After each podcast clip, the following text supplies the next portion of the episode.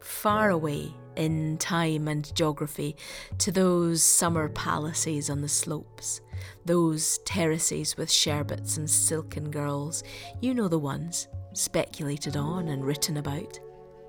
Wise men scanning the skies and studying texts.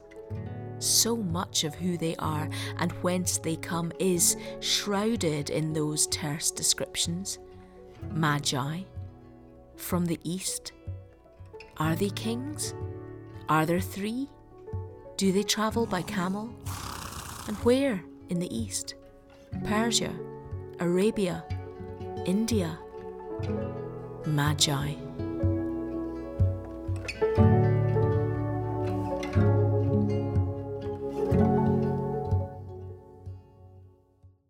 Of them we know so little but this much we do know they are seekers, seekers of truth, and worshippers, worshippers of the King. And, having carefully observed the rise of a new star in the firmament, and by interpreting the ancient prophetic texts that tell of a king being born in Judea, they set off from their eastern homes in search of an answer bringing the whiff of aromatic exoticism to our tale. And so it is that they arrive in Jerusalem at the palace of King Herod, the reigning monarch. After Jesus was born in Bethlehem in Judea during the time of King Herod, Magi from the east came to Jerusalem and asked, Where is the one who has been born King of the Jews? We saw his star when it rose and have come to worship him.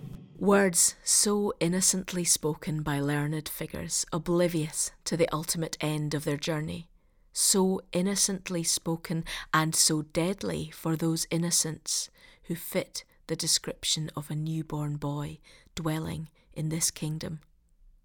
Where is he? How can we worship him? There is no hiding what they have discovered, no half measures, and as we'll soon discover, their words burrow into the ears and find their way to the paranoid heart of a ruler of an occupied land, for whom power is something to be grasped, held close, nurtured. Does the question hang awkwardly in the air for a moment before the diplomatic niceties kick in? Is there a polite cough? A rearranging of robes, the sense that something untoward has been spoken. There will be a more considered response, a scheme to put an end to all talk of a new king, a massacre. But for now, we jump ahead and see them travel further.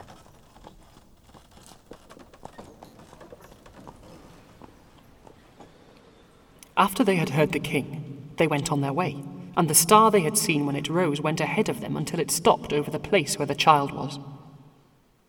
When they saw the star, they were overjoyed. On coming to the house, they saw the child with his mother Mary, and they bowed down and worshipped him. Then they opened their treasures and presented him with gifts of gold, frankincense, and myrrh. Solid reminders of this child's identity tangible, weighty, portentous the solidity and value of gold, a gift far beyond the means of a simple carpenter and his wife. The thick, sticky scent of frankincense with its aroma of the temple, and antiseptic myrrh, pungent reminder of decay and death filling the house. And having been warned in a dream not to go back to Herod, they returned to their country by another route. Their mission complete, they returned to obscurity. Thank you.